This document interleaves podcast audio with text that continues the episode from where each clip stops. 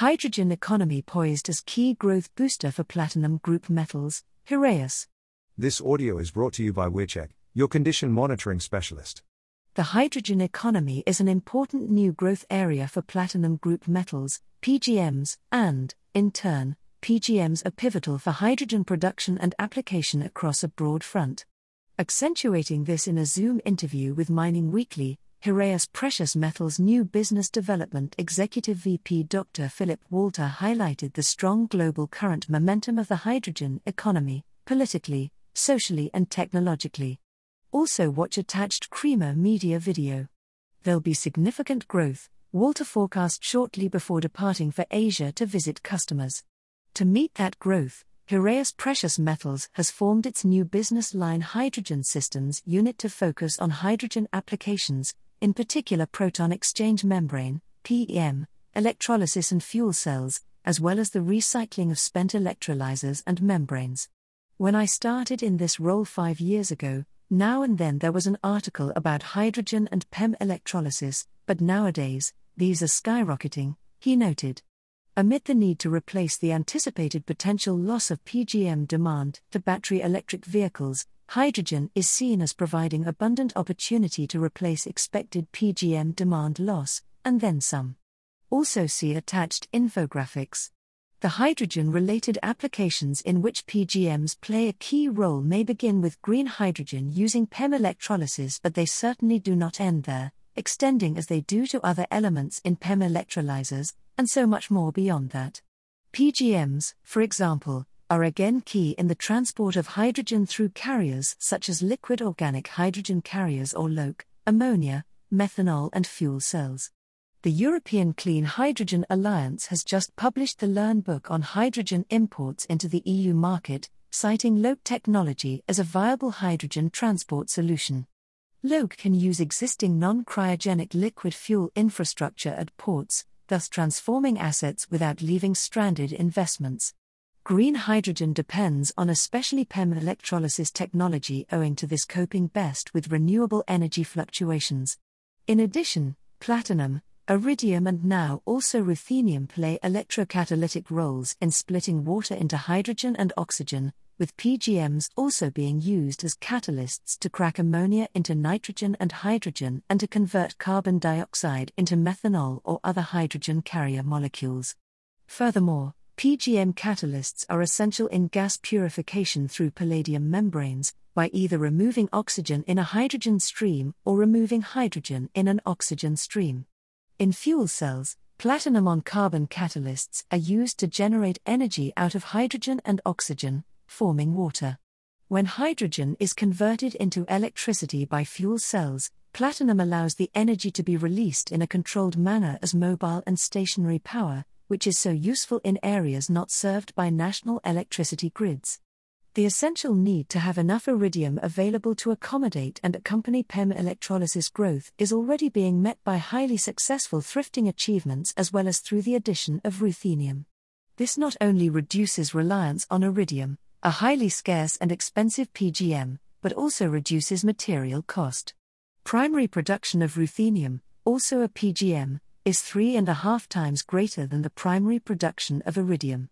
While some are seeking to substitute PGMs completely, being able to do so is seen as being highly unlikely. As a chemist, I find that difficult because I believe platinum group metals and hydrogen belong together, simply because of their chemical nature, was Walter's comment to Mining Weekly on the issue of substitution. Everybody dealing with platinum group metals also knows that thrifting is part of the DNA of platinum group metals, he added. Significant thrifting has not only been achieved with environmental catalysts, but also with autocatalysts, which have been reducing vehicle pollution for decades, as well as across many other applications. That's what the industry is working on heavily, to basically allow for thrifting and to allow for accommodating the growth of PEM electrolysis and the growth of hydrogen, said Walter. Heraeus Precious Metals is a key player in the field of electrocatalysts for PEM electrolysis. We're heavily involved in designing iridium based electrocatalysts and now also iridium slash ruthenium electrocatalysts for PEM electrolysis, with up to 90% less iridium loading compared with other solutions. The second element is recycling. It will not help the scaling up mode because it's an end of life topic, but recycling has to be in place, and that is a huge advantage of platinum group metals over other metals. There is actually already a globally existing recycling infrastructure in place, which will help every industrialization, Walter outlined. Hydrogen and South Africa. It has been estimated that the hydrogen economy has the potential to add 3.6% to South Africa's gross domestic product, GDP, by 2050, along with 370,000 jobs. South Africa is already acting with purpose to harness the potential of green hydrogen, and if investment is significantly scaled up, green hydrogen can deliver the equivalent of more than one third of Africa's current energy consumption, increase the collective GDP, improve clean energy supply, and empower communities. Southern Africa already has 33 green hydrogen linked projects charted, 26 of them in 8 provinces in South Africa, 7 in Namibia.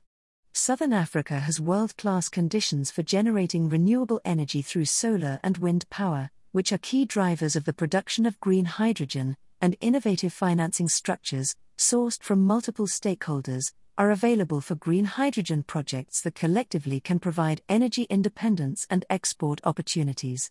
To date, the largest public finance commitment to South Africa's green hydrogen sector is the Just Energy Transition Partnership, JTP. Conceived as an $8.5 billion multi donor agreement, JETP is a novel climate finance program to deliver a just transition to affected groups. Through its green ammonia export project in South Africa's Eastern Cape, the leadership of Hive Hydrogen South Africa intends to show how a just energy transition is possible, Hive Hydrogen chairperson Thulani Gcabashe highlighted at last month's signing ceremony of the $5.8 billion Coega Green Hydrogen and Green Ammonia development.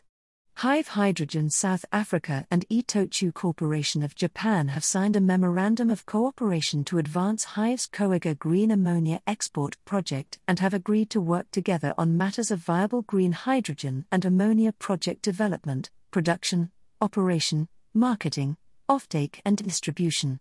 Initially, the renewable energy capacity for the development will be around 3.6 gigawatts of solar photovoltaic and onshore wind generation, with further sites identified totaling more than 12 gigawatts for additional phases of the project.